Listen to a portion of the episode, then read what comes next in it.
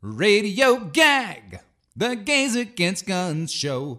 Prepare to gag, yeah. Good afternoon, everyone, and welcome to Radio Gag, the weekly Gays Against Guns show. Radio Gag is your weekly update on how to end the horror that is the American gun violence epidemic. I'm your host, Libby Edwards. Today, we will discuss the increased hostility that Asian American and Pacific Islanders have been experiencing and how it has provided the NRA with an opening to expand firearm ownership in America. But first, some news. ABC News has started a series, Rethinking Gun Violence.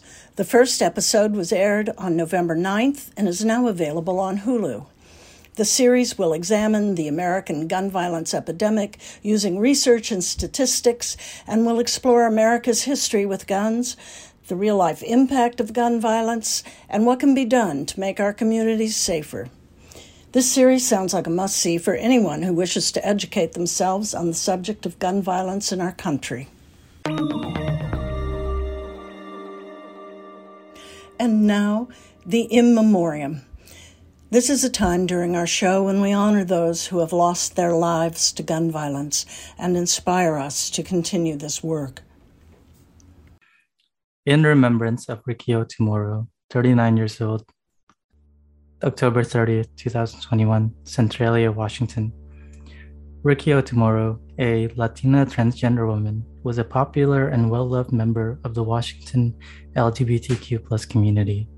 Otomoro aka True Starlet, was shot by at least five times, allegedly by her partner, and he left her body on their sofa next to their six year old son. Her partner is in custody and has a history of gun violations. Their son is with Ricky's family. Otomoro performs under the drag name True Starlet and was a former Miss Gay Lewis County. Friends remember her on social media, with one writing that she was an incredible advocate for the queer and trans community for nearly 20 years. She focused much of her time organizing and sharing her fire and wisdom with the students at Centralia College. She was always profoundly herself and a brilliant light for countless loved ones and folks in Centralia and Olympia, Washington. Ricky was many things. Luis Noko Tomorrow, her uncle shared daughter, sister, niece, cousin, mom, advocate, defender, friend, and proudly trans. Ricky will be missed greatly by many. I will miss you, Ricky. Three fourths of confirmed homicides against trans people have involved a gun, according to the 2017 to 2019 Transgender Homicide Tracker. With True Starlet's death, we've tied last year's record number of fatal violence cases with two whole months remaining in 2021. Tori Cooper, who helms the Human Rights Campaign, Transgender Justice Initiative reported.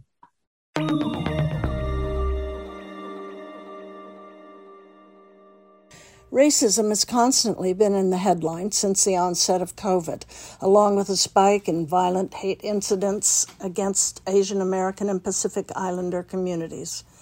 The mass shooting in Atlanta, where six of the eight people killed were Asian Americans, has given that community much to fear. Gun ownership in the AAPI community in the United States has been historically low. Yet the NRA has been quick to capitalize on this sad unrest and has ramped up its marketing campaign to drive gun sales.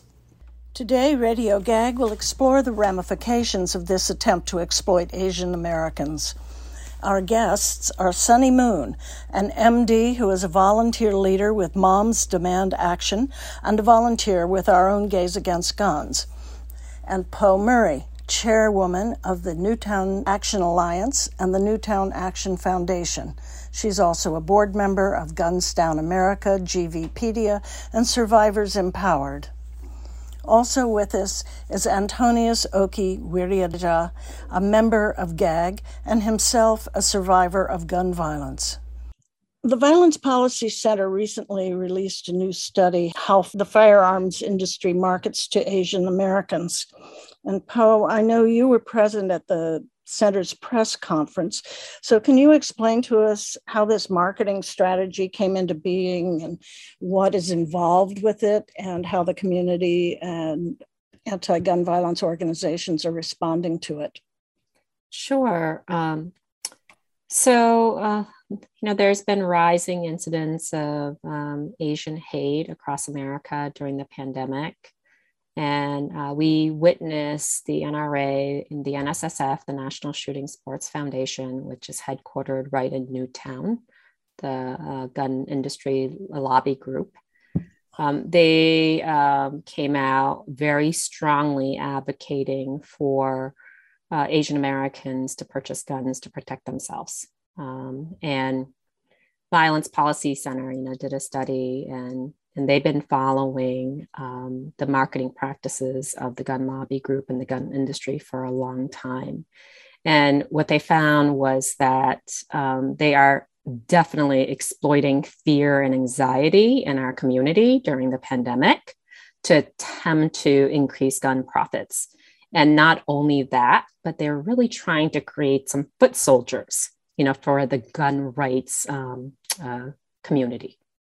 So I, we've been working really hard um, with Moms Rising, Newtown Action Alliance, and Moms Rising with Josh Sugarmann from Violence Policy Center to um, counter the narrative that's coming out of the other side and sharing facts with the Asian American community to educate them that having a gun in the home inherently increases your risk of gun deaths and injuries. Sunny, you've worked on that issue quite a bit, haven't you? Um, well, I can speak a little bit to, I, I, I guess, a little bit more of a personal experience. Um, I live in Manhattan, and during the height of the pandemic, um, and also during the height of the anti-Asian settlement, not that it's gone away, but when it was really, really bad, um, I was volunteering at the hospital, and I was, I could feel, I could feel you know the uh, the discomfort myself personally because of the the um, anti-Asian rhetoric that was out there. And I was surprised at how many of my friends, and usually friends who see the same way that I do, even on gun, when it comes to gun policy, were suggesting that I get a gun for protection because the gun lobby has been so effective in suppressing research and facts so that people start with this premise, um, a misunderstood premise that guns help you in self-defense when really it just as po mentioned guns increases my chances of being murdered and and also raise increases my risk of suicide which is a real concern right now with all the stresses of the pandemic. But yeah i saw that and i've also been reading and they've that's what the NRA and gun lobbies do. They profit off of fear. They've always done that, and they target any community that's in fear. And so lately, it's been the Asian community, and I. Um, and I was shocked to see that uh, they found a spokesperson. I can't remember the name, but they always find a person just like they have persons of different um, ethnic backgrounds who sort of is the spokesperson for the for the gun lobby, and it's they if they follow that same, um, uh, I guess, uh, protocol they always do. They find a very loud person representing that um, ethnic minority group and they try to sell guns to you on the false premise that guns will buy you security when proliferation of guns is exactly what would make our safety worse. Historically, um, gun ownership is very low in the Asian American community. Right. Um, in fact, I'm an immigrant from South Korea. They, you know, they used to have lax laws, and decades ago they passed uh, stringent gun laws, and now they have nearly, you know, zero gun deaths and injuries, um, just like Japan. Um, mm-hmm. And the majority of Asian Americans actually support gun control measures. Um, so there is strong support for gun violence prevention in our community already. Um, but you know, during a time when there is a lot of fear and anxiety, um, there are Asian Americans um, that are listening to the um, misinformation and disinformation campaign um, from the gun lobby group. And I just to speak to that, my father was a gun owner. Uh, my father was a stereo. So I'm a Korean immigrant as well, and my parents had the stereotypical small business. And my parents had a dry cleaner in a neighborhood, and I grew up in New Orleans, which is still considered the murder capital of the country, where the gun violence is about i think like seven times higher than new york city. Like it was and i grew up there in the mid 80s and 1990s when it was really bad. And my dad thought having a gun would keep him safe. And i'm going to say this now we are so lucky that we never had an incident where um, me and my siblings uh, didn't hurt ourselves because he did not safely store the gun because that was never anything taught to him. I grew up in New Orleans and Louisiana where the gun laws are very lax. And even as a Korean immigrant, he bought into that ridiculous um, propaganda that because he was a business owner in a neighborhood that had high crime, he could protect himself with the gun. But he's lucky that none of his children ended up shooting themselves unintentionally with the gun he didn't store properly. And and growing up, I, you know, I had a classmate shoot and killed a sibling on a hunting trip. I've had a friend in middle school um, get his gun from his law enforcement father who didn't store it properly and shoot himself in the thigh. Um, I was at a Mardi Gras parade where somebody went to a porta potty and dropped their pants and was wearing a loaded gun and it went off and shot somebody that was standing near us in the chest. So, um, growing up in Louisiana, I saw so much gun violence, and that's one reason why I care about it. But it's, you know, even pe- people, my dad was scared. He was a scared immigrant in a relatively new country who was listening to all this propaganda and he bought that false premise that the gun would keep him safe. But really, he saw the result of all the um, lax gun laws because we had like five armed gun, you know, armed robberies at, at the dry cleaner. The gun never helped him, and we're lucky that somebody didn't, you know, try to rob us for the gun because you know people like to rob stores for guns or people for guns. That's amazing. Um, Antonius, do you have anything you'd like to add? I'm a survivor of gun violence because I was walking down the street and uh, trigger warning to your listeners. Um, this is uh, violence against women and specifically gun violence. A man was shooting at a pregnant woman in front of me, and she was hit twice in the legs, and the bullet that would have hit her head hit me between the ribs and it landed in my stomach. And I remember waking up from the coma being the happiest person on earth, but also the angriest. And I was on a lot of painkillers. I was also on some medicine that was uh, helping me with my, because I had a lot of anxiety and depression. And I remember some things coming out of that after being released from the hospital. Um, people were coming at me on Twitter saying things like, you should have owned a gun. it could have helped you. But honestly, it wouldn't have. And also, telling somebody that in that mental state is really terrible because, again, I was on a lot of medication. I wasn't in my best mood or state. And also, I also felt like um, I needed to explain.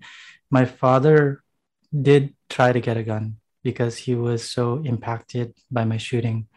And then I told him, like, Dad, you have cataracts. you are way too it um old to be shooting a gun right now because you didn't have any practice. So uh, we talked him out of it.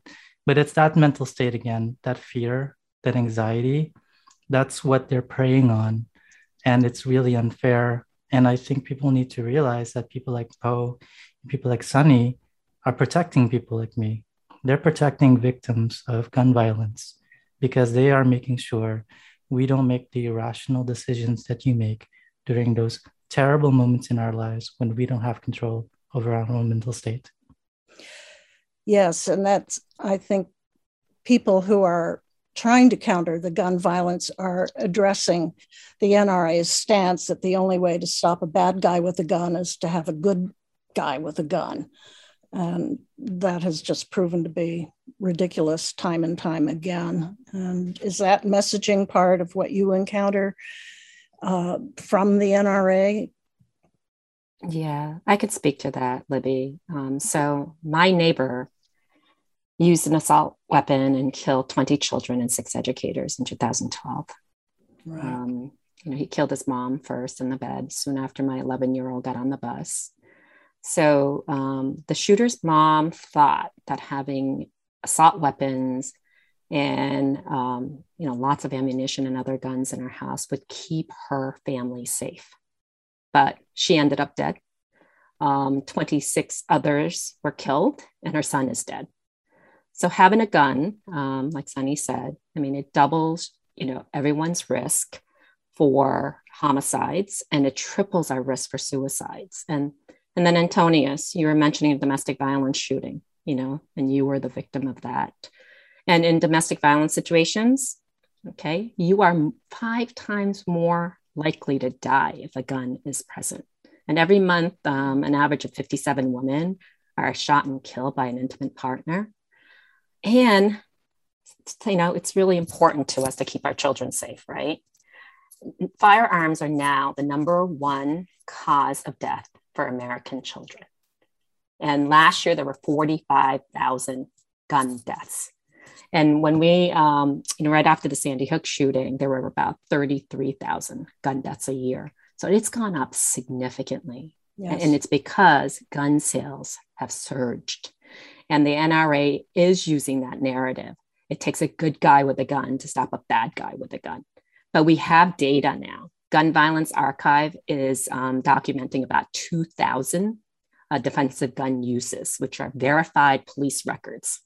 So, you know, there are many, many more gun deaths and injuries than defensive gun use. So they are dead wrong.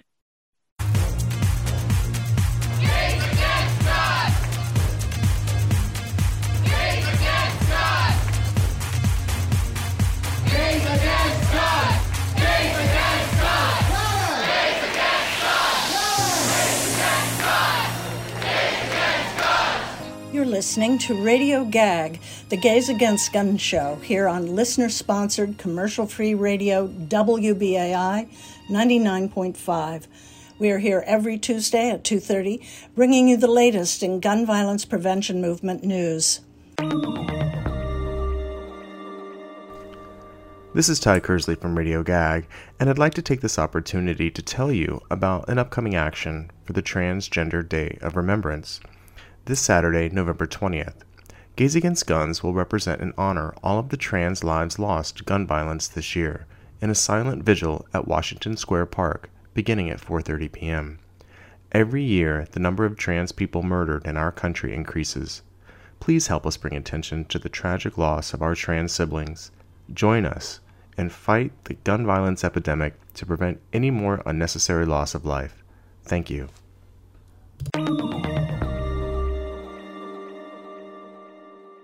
Would anyone like to add anything further?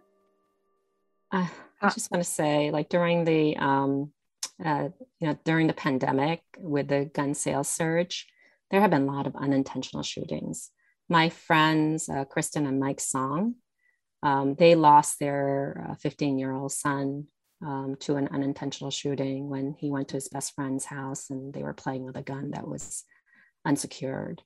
Um, and that's happened, you know, all across the country and in our children. Um, so having a gun, particularly when it's unsecured, is really a hazard um, for our homes and our children and our families and, you know, for our community members.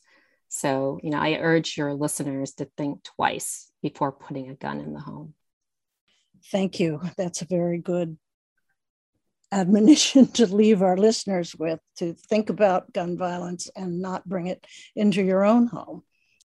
May I also add, as somebody who had gone through a lot of trauma, that um again in the Asian American community, we don't really talk very much about mental health. And um, there also isn't very much access to mental health in the communities we're in.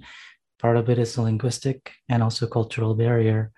So it's been shown time and time again, actually, people who are facing mental health difficulties are the ones that are more likely to be affected by gun violence because, you know, number one reason for um, uh, gun death is suicide. So, again, it's a very tricky thing because, again, my community, the Asian American Pacific Islander community, are already vulnerable because we don't have access to mental health uh, resources and added to the fact that we are being targeted to go and buy guns, the combination is very deadly. Thank you very much. Um, can I can I just uh, just add that um, like a lot of things that are happening that's political in this country, we're being ruled by a minority because they're louder. And one of the things that's always helped the gun lobby um, and every day we find more evidence that they don't even like their own uh, supporters, but their supporters are very vocal and they vote and they're single issue voters. Um, I can't say this enough, but we need to mobilize and we need to make our voices heard and we need to vote. We need to not just vote, but volunteer as much as possible to mobilize voters because I'm tired of the minority ruling over us, and more and more people are dying because of it. And we need to make our voices heard. And, you know, this country that is fueled by fear and hatred, which is what the NRA is about and what Donald Trump is about, the only way that's going to stop is if we get just as vocal and just as loud and make our voices heard. And as we're coming out of this COVID pandemic that is getting, you know, you know, to its second year, we do have to remember we've had the gun violence epidemic for quite some time. And it is a definite public health issue, one that has not been addressed. We do not have enough data to address this public health issue. It is also very financially terrible for our government. For example, I was given a $120,000 bill for surviving my shooting. The mm. state paid for it. The state of New York had to pay for it. That means taxpayers had to pay for it. Gun violence is actually a very expensive part of our lives. Well, thank you. That's a situation I was not aware of, and I don't think many people are. Well, I thank you all for this very, very enlightening and thought provoking time with you and for a great interview. And thank you so much for joining Radio Gag. Thank you. Thank, thank you for having us. Thanks um, for having us. Bye, Antonius. Bye, Po. Bye. I just want to Bye, tell everybody. your audience um, if they want information about Asian Americans um, and gun violence, they can go to Newtown Action Alliance Foundation.org and we have some educational material that have been translated into various Asian languages, and it's available on our website.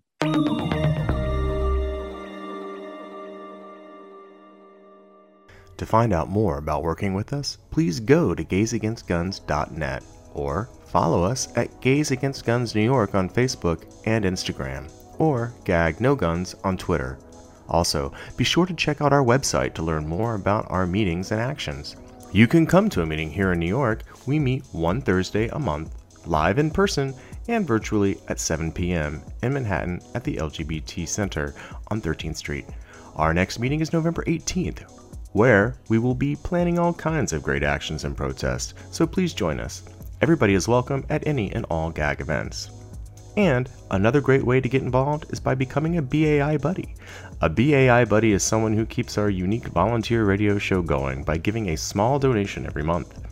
Your monthly contribution of 5 to $25 keeps Radio Gag on air here at WBAI to keep the issue of gun violence in front of the public and our elected officials. Just go to WBAI.org or call 212 209 2950 and become a BAI buddy in the name of Radio Gag. Thank you.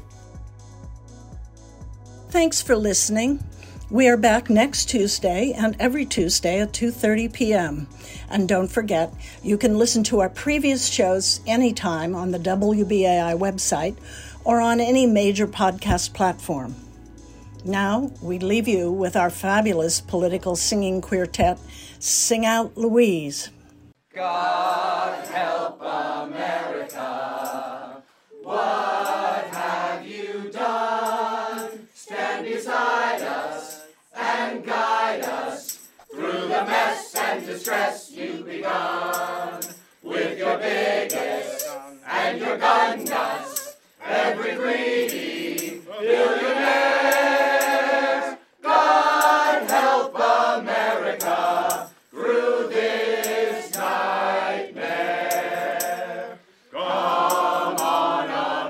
America, stand up to hate. Don't divide us, unite us. You can break us to make us more great. Tell the bigots and the gun nuts